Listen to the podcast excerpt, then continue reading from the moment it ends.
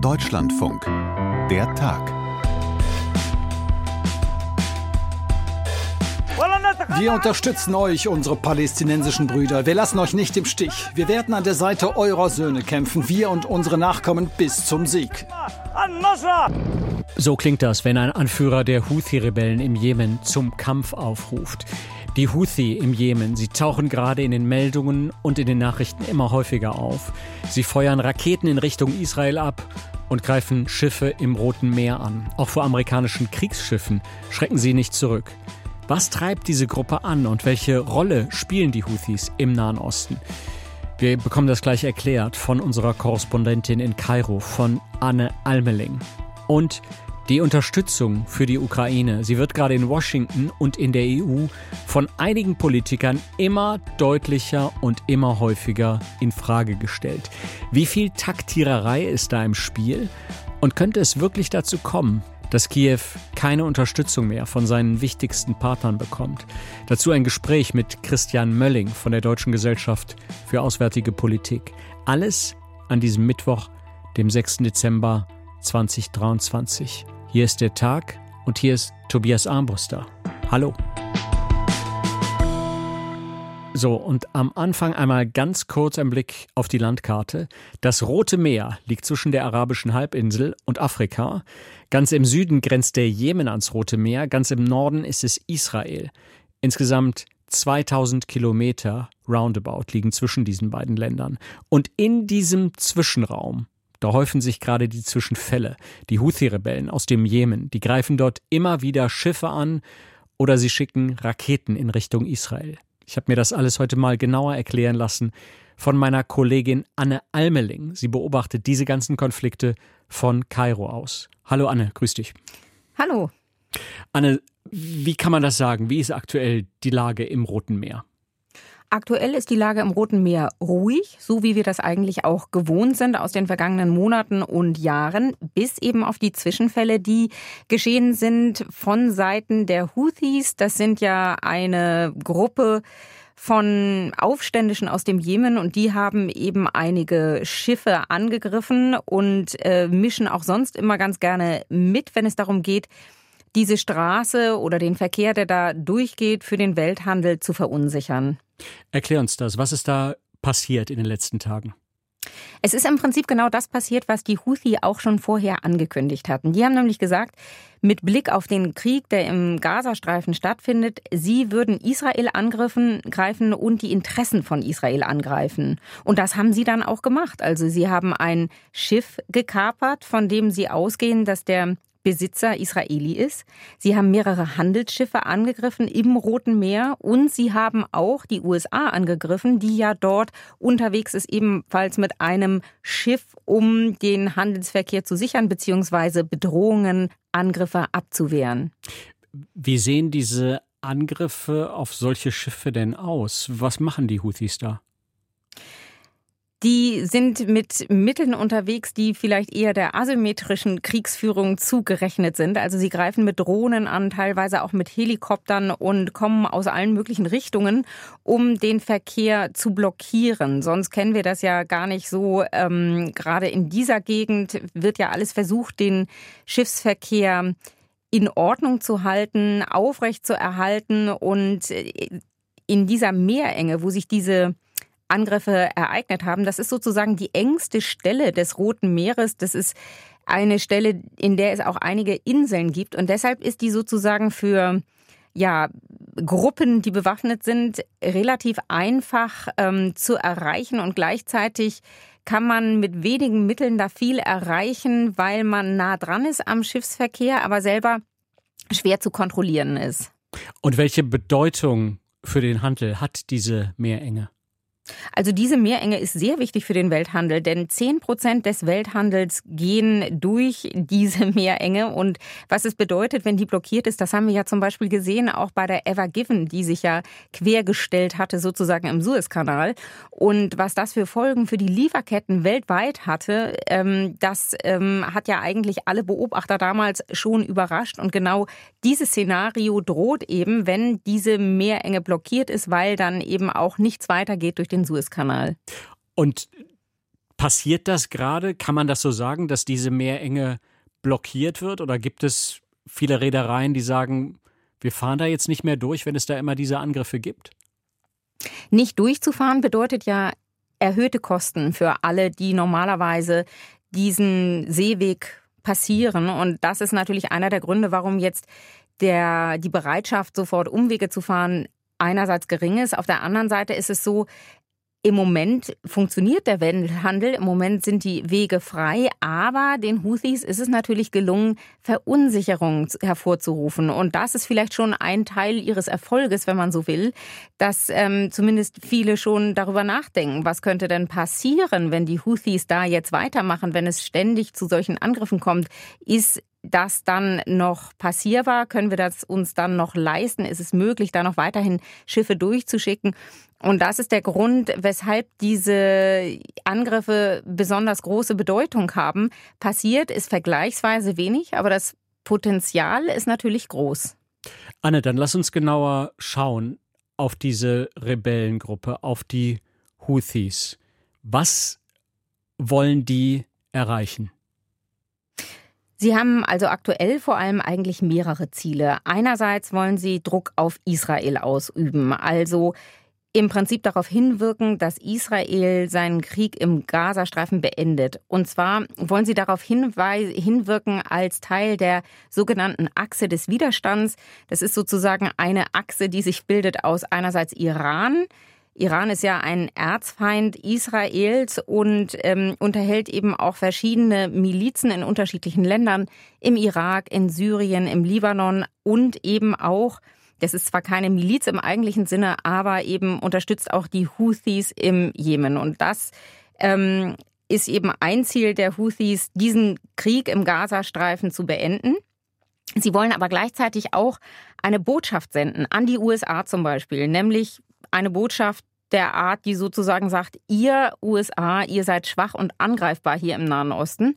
Und auch eine Botschaft wollen die Houthis senden an die arabischen Staaten und denen sozusagen mitteilen, wir als, als eine Art Miliz haben eine Art Druckmittel auf Israel, das ihr nicht habt. Wir können im Prinzip einfach asymmetrisch diesen Staat oder dessen Interessen angreifen im Roten Meer.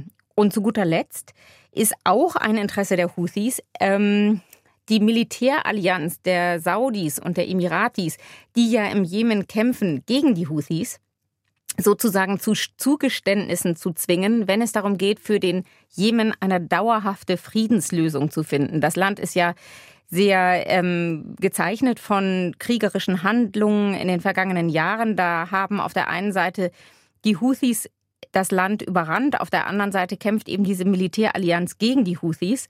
Und ähm, wenn es da zu einer Friedenslösung kommen sollte, da wollen die Houthis natürlich mitreden. Und diese Angriffe sind ein Teil ihrer Strategie, um Zugeständnisse zu bewegen. Lässt sich denn sagen, was für eine Gedankenwelt sich hinter den Houthi-Rebellen verbirgt? Haben die eine Ideologie? Also sie sind ähm, eine ganz eigene Gruppe, muss man vielleicht sagen. Die Houthis stammen aus dem Norden des Jemen, aus der Provinz Sada vor allem. Und ähm, hatten bis neunzehnhundertzweiundsechzig ein eigenes Imamat. Also sie sind eine schiitische Gruppe und hatten sozusagen ihr eigenes kleines Königreich, wenn man so will. Die Familie der Houthi, das ist ein Teil dieser Saiditen, dieser schiitischen Gruppe, die ähm, rechnen sich als Nachfahren des Propheten Mohammed an und sind eigentlich der Meinung, dass nur ein Nachfahre ihrer Familie, ein legitimer Nachfahre sein kann, der auch über den Jemen herrschen kann. Und damit standen sie sozusagen von Anfang an gegen die jemenitische Zentralregierung, die ja normalerweise von Sunniten geprägt war, aber eben auch vor allem nicht von einem so gesehen legitimen Nachfolger des Propheten Mohammed.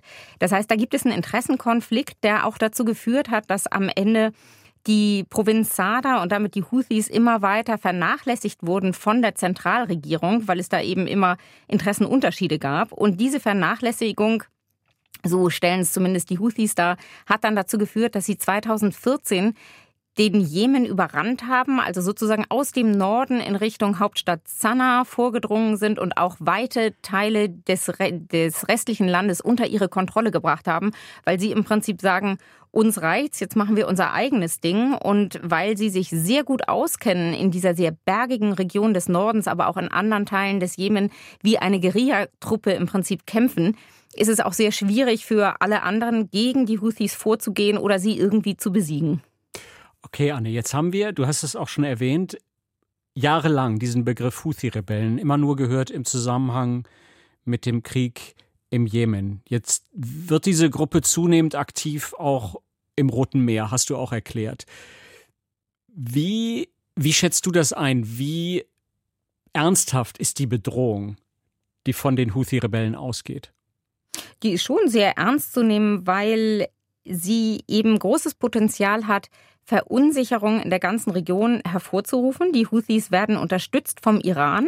Das war nicht immer so oder es war zumindest nicht immer nachweisbar, weil die Houthis lange eigentlich als eigene Gruppe gegolten haben, gegolten haben, die sozusagen ihre eigene Strategie verfolgt haben. Aber seit es eben den Krieg im Jemen gibt, der auf der einen Seite von Saudi-Arabien und den Vereinigten Arabischen Emiraten geführt wird, auf der Seite der Zentralregierung im Jemen und auf der anderen Seite die Houthis, seitdem bekommen die Houthis immer mehr Unterstützung, auch von Iran, und ähm, sind sozusagen zu einem Teil dieser Achse des Widerstands geworden, also der Achse, die sich bildet aus Iran und anderen schiitischen Milizen in anderen Ländern.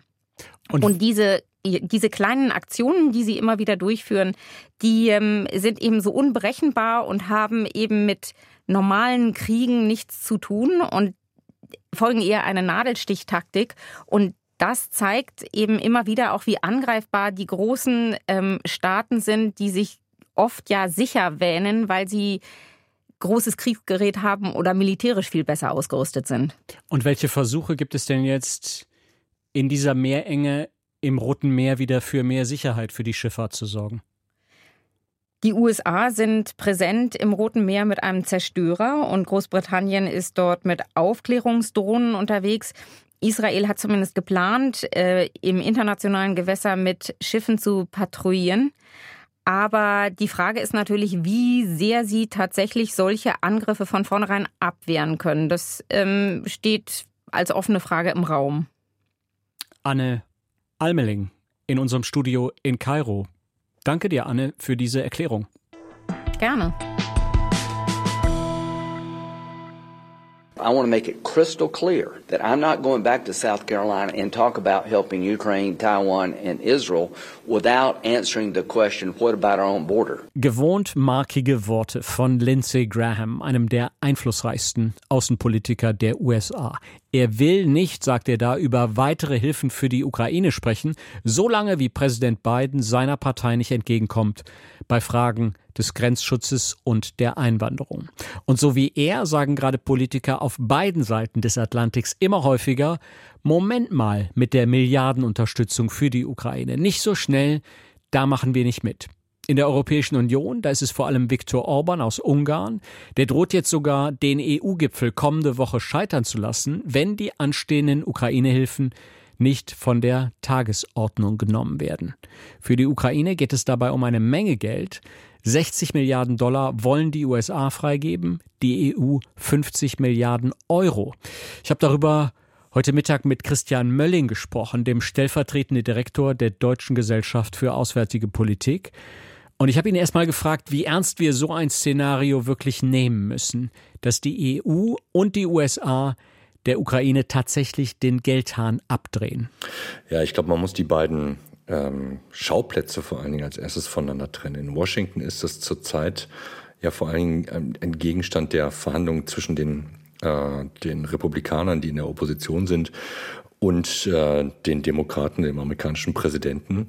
Ähm, und ein, ein Versuch, schon jetzt im, im Wahlkampf, aber auch unter der Ausnutzung einfach der Mehrheit, die die Republikaner zurzeit haben, äh, den amerikanischen Präsidenten zu zwingen, Zugeständnisse zu machen und damit im Grunde genommen so die, die ersten Steine aus der Mauer rauszunehmen ähm, und über die Zugeständnisse sicherlich dann zu versuchen, ihn immer weiter und weiter ähm, zu, zu unterminieren, um, um im Wahlkampf weitere Munition zu haben. Wenn er dem zustimmt, ähm, dass jetzt die, die Ukraine Geld bekommt und im Austausch dafür ähm, er in der Migrationspolitik den Republikanern erheblich entgegenkommt, dann weiß Biden auch, dass ihm das trotzdem für den Wahlkampf nicht so wahnsinnig viel helfen wird, denn die Republikaner werden dann umso mehr sagen, na, der amerikanische Präsident wollte unbedingt noch mehr amerikanisches Steuergeld ausgeben. Ähm, das heißt, es wird mit der langfristigen Unterstützung ähm, dann für die U S A noch viel, viel schwieriger werden. So kann man das, glaube ich, versuchen zusammenzufassen. Interessanterweise sind viele der Republikaner im Prinzip eigentlich noch dafür, die Unterstützung für die Ukraine aufrechtzuerhalten. Sonst würde es diesen Versuch eines Deals jetzt, glaube ich, auch gar nicht so sehr geben.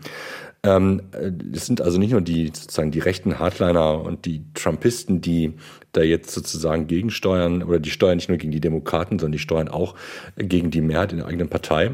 Mhm. Und deswegen macht sich da jetzt so ein, so ein kleines Fass auf. Das heißt, Sie sagen, in den U S A ist das vor allem politische Taktiererei. Genau, das ist ähm, politische Taktiererei. Das bedeutet nicht, dass das nicht dramatisch ist, weil die, das natürlich Signale in alle Richtungen sendet. Aber in Brüssel, ähm, also vor allen Dingen mit Blick auf Orbán und die Europäische Union, ähm, sieht es dann tatsächlich ein bisschen anders aus. Nämlich, das müssen Sie erklären, was ist da der Unterschied? Ja, ich glaube, der Unterschied ist, dass, dass Orbán tatsächlich ähm, die, sozusagen einer der besten Freunde Putins in der Europäischen Union ist ähm, und da sehr bewusst ja nicht nur droht, das Geld zu streichen, da geht es nicht nur um die fünfzig Milliarden als eine abstrakte Summe, sondern es geht ja letztendlich auch äh, darum, die Ukraine aus geopolitischen Gründen, also zum Schutz nicht nur der Ukraine, sondern auch Europas selber, in die Europäische Union zu integrieren. Doch das hat er ja schon angedeutet, nicht nur die Gelder streichen zu wollen, sondern auch diese Idee der Erweiterung der Europäischen Union ähm, im Grunde genommen in Frage zu stellen. Da ist er zurzeit mit der Lautstärke, mit der er das macht, sicherlich noch alleine. Aber es gibt sicherlich einige, die sich freuen, dass er das tut. Und das ist natürlich was, ähm, was direkt die Sicherheit Europas betrifft, ähm, mit direkten Konsequenzen auch für, für uns, sehr viel mehr als für die Amerikaner. Über die Konsequenzen müssen wir gleich noch sprechen. Zunächst noch zu Viktor Orbán. Ähm Auf wen kann er sich denn da mit diesem, ich sage jetzt einfach mal Anti-Ukraine-Kurs, auf wen kann er sich da verlassen innerhalb der E U? Also ich denke, nahestehen ihm sicherlich, vielleicht ihm persönlich, aber weil sie in Russland nahestehen, äh, sicherlich die Österreicher auf der einen Seite. Ähm, die Slowakei hat jetzt einen neuen Präsidenten, der auch da große Fragezeichen hinter hat. Und ich glaube, dann gibt es ähm, unterhalb der, ich sag mal, sehr, sehr dezidierten Äh, politischen Positionen natürlich insgesamt in der Europäischen Union ähm, schon, wie soll man sagen, ein Ost-West-Gefälle in der Betroffenheit äh, dieses Krieges. Also wenn Sie von Lissabon auf äh, den russischen Angriffskrieg gucken, dann fühlt sich das anders an und ist das weniger ähm, hoch auf der Prioritätenliste, als wenn Sie aus Warschau auf die ganze Thematik gucken.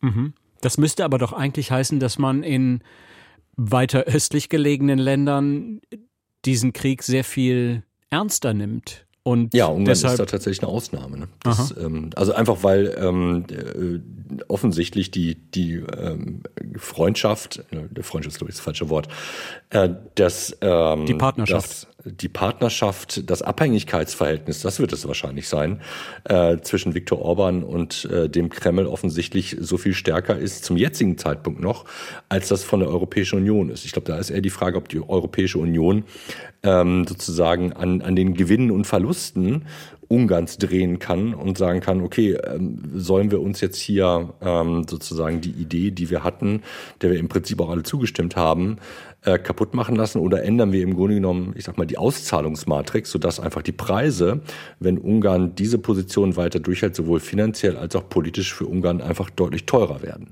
Mhm. Inwiefern trifft denn Viktor Orbán mit dieser Haltung einen, ich sag jetzt mal, gesamteuropäischen Nerv? Erkennen Sie da etwas, dass es auch innerhalb der E U zunehmend eine kriegsmüde Haltung gegenüber dieser ganzen Situation gibt? Ich habe den Eindruck, dass die Kriegsmüdigkeit mehr in der in der Politik ist oder als, als bei der Bevölkerung. So, und das ist der erste Teil. Das heißt nicht, dass in allen Teilen Europas oder der Europäischen Union ähm, die Bevölkerung immer dafür gewesen ist. Ne? Wir haben Länder wie Italien, ähm, wo das eine sehr unterschiedliche Haltung ähm, dazu gegeben hat. Aber ich sehe nicht, dass die Kriegsmüdigkeit derzeit auf die Bevölkerung durchschlägt, dass man sagt, wir sollten die Ukraine nicht mehr unterstützen. Ich glaube, es ist eher die Politik, die in ihrem, äh, wo sozusagen der politische Apparat, das Spiel zwischen Regierung und Opposition und das vor sich hertreiben der Regierungen und der Frage nach Alternativen und immer die Frage nach dem, woher kommt das Geld, ähm, in einer Situation, in der es Europa finanziell insgesamt nicht gut geht, natürlich dann ein, eigene, sozusagen ein eigenes Leben entwickelt, was nicht unbedingt was mit dem Unterstützungswillen der Bevölkerung zu tun hat. Also in Deutschland ist das ein wunderbares Beispiel. Bei uns bröckelt der Unterstützungswille eigentlich in der Bevölkerung nicht. Ähm, das schwankt hier und da mal ein kleines bisschen, aber das ist eigentlich, ist der da. Gleichzeitig sehen wir wieder im politischen Raum ähm, doch immer wieder so Modeerscheinungen, so will ich es mal nennen, von politischen Alternativen durch die Gegend geistern, wie dann eben die Frage, diese, die Aussage, wir sollten jetzt einfach dann mal verhandeln. Mhm. Gibt ja sicher nach wie vor viele Leute, die uns jetzt auch hör- zuhören, die sagen würden, genau das ist der Punkt. Verhandeln sollten langsam, das sollte langsam auf die Tagesordnung kommen. Was, was sagen Sie zu solchen Argumenten? Ja, die Verhandlungen ähm, lassen sich ja nicht zu einem mit einem Zeitpunkt begründen nach dem Motto, ich habe jetzt, äh, mir geht das schon viel zu lange so. Ähm, ich, ich kann verstehen, dass, ähm, dass gerade wir, wir in Deutschland die Tendenz haben, äh, zu glauben, dass man Verhandeln alles regeln kann. Ne? Wir, eigentlich konnte man in, in Deutschland nach dem Ende des Kalten Krieges ja alles irgendwie wegverhandeln. Äh, wir haben selbst die deutsche Einheit im Grunde genommen wegverhandelt. Und jetzt haben wir es auf einmal mit einem Akteur zu tun, der, äh, der sagt, nee, das will ich eigentlich gar nicht mehr. Und das Interessante ist, dass, ähm, dass die kommunizierenden Röhren zwischen wir haben die Verhandlungsfreunde hier und dem Wiederaufblühen Moskaus, also des Kremls, und zur Rückkehr auf die Bühne und ähm, starke Worte gegen Lettland, wie in dieser Woche, aber auch die Aussage des Kreml, nö, wir wollen nicht gerade gar nicht verhandeln. Ähm, diese beiden Sachen hängen ja miteinander zusammen. Das hat ja immer was damit zu tun, dass der Gegenüber auf das guckt, was ich mache und auch auf die Unterstützung der Ukraine guckt, nicht nur auf Kiew alleine und sich seine Chancen jedes Mal ausrechnet. Und ich glaube, aus der Sicht des Kreml sieht es zurzeit besser aus als noch vor einem Jahr. Das heißt, diese, diese Debatte in Washington und auch in der E U über die Ukraine-Finanzhilfen, die kommt für Moskau quasi genau zum richtigen Zeitpunkt?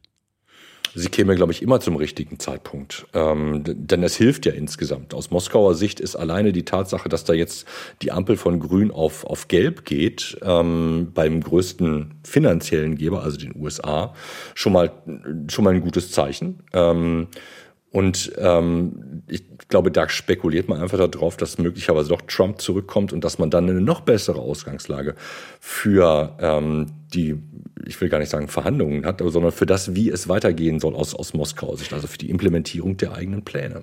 Das heißt, gehen Sie davon aus, dass wenn Trump es tatsächlich in einem Jahr schaffen würde, dann reden wir nochmal über eine völlig andere Debatte in den U S A rund um Ukraine-Finanzhilfen als das, was jetzt gerade abläuft? Ähm, ich glaube, da geht es nicht mehr um die Finanzhilfen, sondern damit, ich glaube, dann, dann passiert ganz viel gleichzeitig. Dann wird sich auch die europäische Sicherheit insgesamt neu schütteln müssen. Davon reden wir ja doch jetzt, also wir fangen jetzt, diese Debatte beginnt ja jetzt gerade, was bedeutet Trump zwei? Bis hin in die Frage von, was bedeutet das für die nukleare Abschreckung et cetera et cetera. Ich glaube aber, dass diese Diskussion um, um die Unterstützung tatsächlich schon viel, viel früher kommen wird. Ähm, weil jetzt zurzeit die, die Zeichen in die Richtung stehen, aus den U S A kommt es, wenn es noch kommt, verzögert und wahrscheinlich weniger. Die Europäer sind noch nicht aufgewacht bei der Sache. Ähm, und wir werden ähm, die Frage nach, wie geht es denn weiter und einer nächsten Offensive der Ukraine zwanzig vierundzwanzig wird kommen. Ich glaube, dass wir irgendwann am Anfang nächsten Jahres eine sehr krisenhafte Debatte in Europa haben werden, wie die Unterstützung vor dem Hintergrund einer Ähm, äh, der Möglichkeiten eines nicht mehr demokratischen Präsidenten, wie Europa das dann letztendlich alleine organisieren wird. Ne? Wenn die amerikanischen ähm, Vorwahlen abgeschlossen sind und Trump möglicherweise dann der aussichtsreichste Kandidat ist, der, in, der ins Rennen geht, ich glaube, dann sind nochmal die, äh, die Konturen, wie das weitergehen kann, sehr viel klarer gezogen.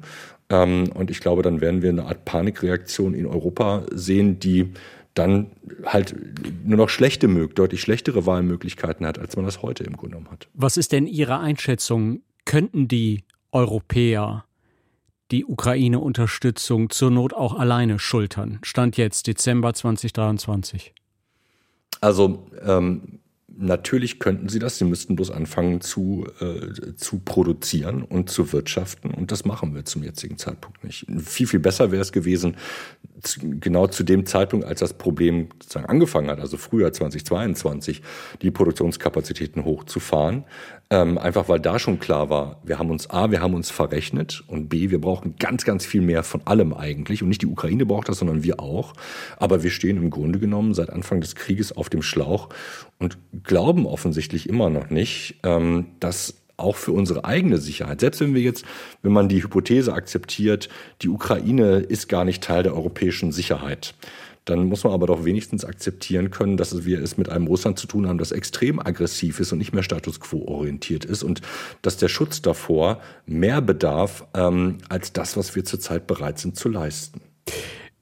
Herr Mölling, zum Schluss noch diese Frage. Diese Milliardenbeträge, über die wir da sprechen, ich habe es gesagt, sechzig Milliarden Dollar aus den U S A, fünfzig Milliarden aus der Europäischen Union.